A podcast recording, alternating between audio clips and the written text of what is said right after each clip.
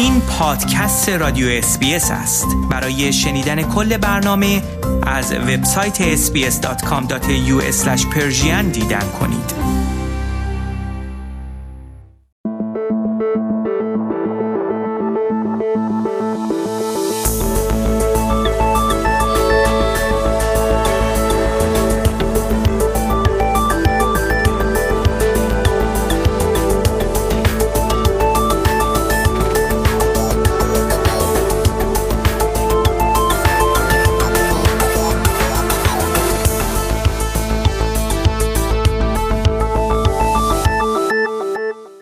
فراخان مربوط به کیسه هوا یا ایربک های معیوب خودروها در استرالیا بیش از یک میلیون خودروی دیگر از جمله خودروهای مرسدس بنز، فورد و تویوتا را نیز در بر گرفته است. کمیسیون رقابت و مصرف کنندگان استرالیا روز یکشنبه یک میلیون و صد هزار خودروی دیگر را به فهرست خودروهای اضافه کرد که به دلیل نقص فنی در کیسه های هوای ساخت شرکت تاکاتای ژاپن فراخوانده شدند. خودروهای مرسدس بنز سی کلاس، فورد موندئو و تویوتا یاریس جزو این خودروها هستند. این کیسه های هوای معیوب در صورتی که در معرض رطوبت بالای هوا باشند ممکن است هنگام باز شدن باعث پرتاب تکه های فلزی تیز شوند. این کیسه های معیوب در سراسر جهان باعث زخمی شدن 180 نفر و مرگ 18 نفر شدند. در استرالیا یک مورد مرگ به این نقص فنی نسبت داده شده است. مایکل سوکار دستیار خزانه دار استرالیا می‌گوید به صاحبان این خودروها از طریق ایمیل، تلفن و یا پیامک اطلاع داده خواهد شد چه زمانی باید برای تعویض کیسه هوای خودروی خود اقدام کنند. وی می‌گوید پیام من به همه رانندگان استرالیایی این است که در مورد نامه‌ای که از سازنده خودروی خود در مورد تعویض کیسه هوای خودرو می‌گیرید قفلت نکنید و پاسخ با آن را به تأخیر نیندازید. وی می‌گوید اگر کیسه هوای خودروی خود را تعویض نکنید ایمنی خود را به طور جدی در معرض خطر قرار می دهید. فراخوان اجباری تعویض کیسه های هوای خودروها در ماه فوریه اعلام شد و فهرست اولیه شامل چهار میلیون خودرو بود که این فراخوان را به یکی از بزرگترین های تاریخ استرالیا تبدیل کرد. در جولای سال گذشته مرگ یک مرد 58 ساله در منطقه کابراماتا در جنوب غرب سیدنی اولین موردی بود که در استرالیا به این نقص فنی نسبت داده شد. مرگ وی فقط سه ماه پس از این رخ داد که زنی 21 ساله در نورتن تریتوری بر اثر اصابت یک ترکش فلزی هنگام باز شدن کیسه هوای خودروی خود زخمی شد. برای اینکه ببینید آیا کیسه هوای خودروی شما نیز باید تعویض شود یا نه، می توانید با آدرس سایت اینترنتی productsafety.gov.au مراجعه کنید. آدرس دقیق صفحه مربوطه در متن همین خبر در سایت برنامه فارسی رادیو اسپیس نیز ذکر شده است که بعد از شنیدن برنامه می توانید با آن مراجعه کنید و اما خبری در مورد دوربین های امنیتی تشخیص چهره خطاهای متعدد دوربین های امنیتی تشخیص چهره در انگلیس باعث شده است تا تقاضاهایی برای تجدید نظر در برنامه های مربوط به استفاده از این دوربین ها در استرالیا مطرح شود. هدف از استفاده از این دوربین های مدرن شناسایی فعالیت های تروریستی و متخلفان ترافیکی بوده است. ولی ضریب خطای بالای این دوربین ها در انگلیس سوالاتی را در مورد موثر بودن آنها ایجاد کرده است. آرتور موزس از شورای حقوق استرالیا می‌گوید اگر یک تکنولوژی خوب کار نمی کند و گزارش های اشتباهی ارائه می کند باید طراحی آن دوباره بررسی شود اظهارات وی در حالی مطرح می شود که پلیس لندن در استفاده آزمایشی از این دوربین ها 104 پیام هشدار دریافت کرد که 102 مورد از آنها اشتباه بود. در این آزمایش ویدیوهای دوربین های مداربسته مربوط به یک کارناوال و شش مسابقه راگبی در لندن مورد استفاده قرار گرفت. پلیس قصد داشت با استفاده از عکسهایی که از مجرمان سابقه دار در اختیار داشت آنها را جستجو کند اما نتیجه این شد که در موارد متعدد این دوربین ها افراد بیگناه را به عنوان مجرم تشخیص داده و پیام هشدار صادر کردند. آقای موزس می‌گوید استفاده از این دوربین ها باعث نقض حریم خصوصی افرادی می شود که در نتیجه اشتباه این سیستم مجبور هستند کارت شناسایی خود را به پلیس ارائه دهند.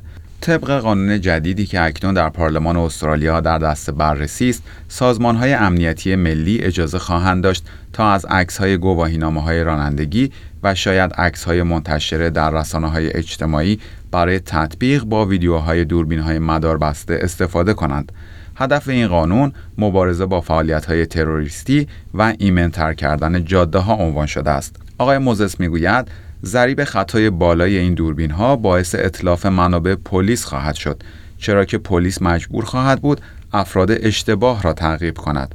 وی می‌گوید این نمی‌تواند برای آژانس های امنیت ملی ما و حریم خصوصی مردم در زندگی روزمرهشان خوب باشد. و اما خبری در مورد استفاده از صفحه های نمایش و ارتباط آن با سلامت افراد نتایج یک تحقیق جدید نشان می دهد افرادی که زمان زیادی را صرف دیدن صفحه های نمایش می کنند بیشتر در معرض خطر بیماری های قلبی و سرطان هستند. محققان دانشگاه گلاسکو در این مطالعه جدید اطلاعات مربوط به سلامت 390 هزار نفر و میزان وقتی که در اوقات فراغتشان صرف دیدن صفحه نمایش کامپیوتر و تلویزیون می کنند را بررسی کردند. نتایج این بررسی نشان داد افرادی که وقت زیادی را جلوی صفحه نمایش میگذرانند آمادگی جسمانی کمتری دارند و بیشتر در معرض بیماری های قلبی و سرطان هستند. گفته می شود کم تحرکی ناشی از دیدن بیش از حد صفحه های نمایش دلیل اصلی این امر است. نتایج مطالعه نشان می دهد خطرات دیدن صفحه نمایش برای مدت طولانی در افرادی که فعالیت فیزیکی بیشتری انجام می دهند کاهش پیدا می کند. و اما خبر بعد یک شرکت متعلق به گوگل قراردادی برای احداث شهری دیجیتال در شرق تورنتو امضا کرده است. شرکت Sidewalk Labs امیدوار است این شهر مدرن الگویی برای شهرسازی قرن 21 شود. این قرارداد جنجالی بزرگترین قراردادی است که تاکنون در زمینه شهرسازی بین یک شرکت بزرگ و یک شهر منعقد شده است. اینکه یک طرف این قرارداد یکی از بزرگترین شرکت های تکنولوژی جهان است باعث نگرانی برخی از ساکنان این شهر شده است. شرکت سایدواک لبز متعهد شده است که این منطقه بدون استفاده از شهر را به یک شهر اینترنتی پر رونق تبدیل خواهد کرد ولی هنوز جدول زمانی برای ساخت آن ارائه نکرده است. دن دکتروف رئیس این شرکت به بی بی سی گفته است هدف این طرح احداث شهری سالمتر، ایمنتر، راحتتر و سرگرم کننده تر برای زندگی است. این شهر دیجیتال پر از حسگرهایی خواهد بود که اطلاعات مربوط به ترافیک، آلودگی صوتی و هوا، جمعآوری زباله‌ها و شبکه برق را زیر نظر خواهند داشت. همین امر باعث نگرانی برخی از ساکنان این شهر از جمله دنزیل مینان وانگ معاون شهردار تورنتو شده است وی می‌گوید باید دید چه اطلاعاتی جمعآوری خواهد شد و با چه هدفی مورد استفاده قرار خواهد گرفت اینها سوالات پیش روی شهر تورنتو هستند یکی از مشخصاتی که این شهر دیجیتال خواهد داشت فعالیت ارتشی از ها در های زیرزمینی خواهد بود که وظیفه جمعآوری ها و رساندن های پستی را بر عهده خواهند داشت. های این شهر نیز شاهد تردد خودروهای بدون سرنشین خواهند بود. این شهر راهکارهایی هم برای کنترل شرایط آب و هوایی دارد به این شکل که اکثر مناطق آن دارای پوشش های پلاستیکی خواهند بود که هنگام بارش باران باز خواهند شد. پیاده روها و مسیرهای دوچرخه سواری این شهر هم مجهز به سیستم گرمایشی خواهند بود که برف را آب می کند. محافظت از محیط زیست و طرحهای سبز در کانون توجه این پروژه است به طوری که قرار است تفکیک زباله ها از مواد قابل بازیافت به طور رباتیک انجام شود.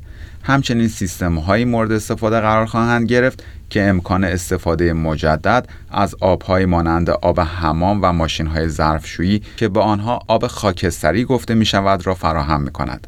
این شرکت می گوید تمام امسال را صرف مذاکره با مقامات و سیاستگزاران این شهر خواهد کرد تا اطمینان حاصل شود احداث این پروژه جدید به طور چشمگیری کیفیت زندگی ساکنان آن را ارتقا خواهد داد.